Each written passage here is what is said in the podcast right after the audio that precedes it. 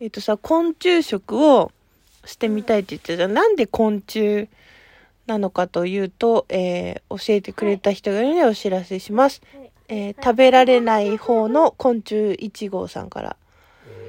え何？いや私あのさ昆虫食がさなぜ登場したのかっていうと、うん。とまあタンパク質が豊富ですわ、すごい詳しい。そう、結局そういうことなんだけど、ちょっと聞いて。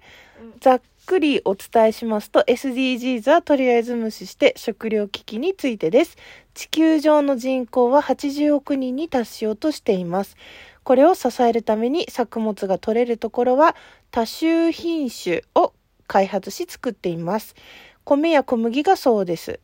日本では米は余っているので量が取れる品種改良よりも美味しい米を作る方が優先されてきました。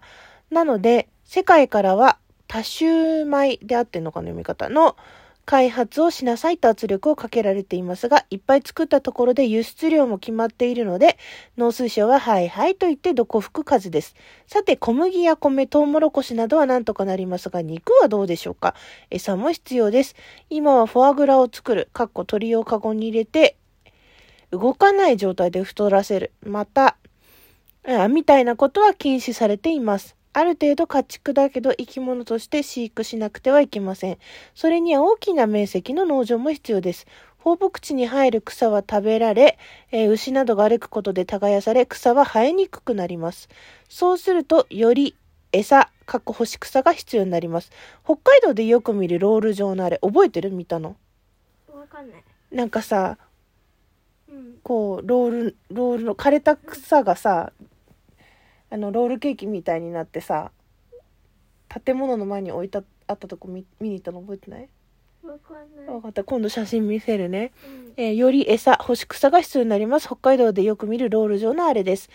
えー再装地取れる草の土地を作る必要が出てきます。つまり肉を生産するには放牧地と再装地読み方違ってたらごめんの両方が必要になります。また、牛などでは種付けから出産、飼育、ようやく出荷までで、おおよそ30ヶ月かかります。さて、ここで昆虫食を見てみましょう。昆虫に含まれるタンパク質量は牛肉が約20%。牛肉20%なんだって。に対してコオロギは60%といい感じです。気候を管理してみると年中増えます。1回の産卵で50個から100個卵を産み、2週間以内に帰ります。餌は葉っぱが必要ですが、幼虫の時はおがくずや米ぬかとかで十分です。人が食べないところを餌として利用できます。建物の中で飼育ができるので放牧地は不要です。人はタンパク質を取らないと生きていけないので、その対策として昆虫食どうですか？っていうことです。なるほど。いや、お母さんがさ、あの、娘がね、昆虫食興味あるって言うから、な、なんで最近急に昆虫食って言われてんのかなって思って言ってたら教えてくれた人がいた。うんうん。というわけでした。それでは、おやすみなさい。はいおやすみ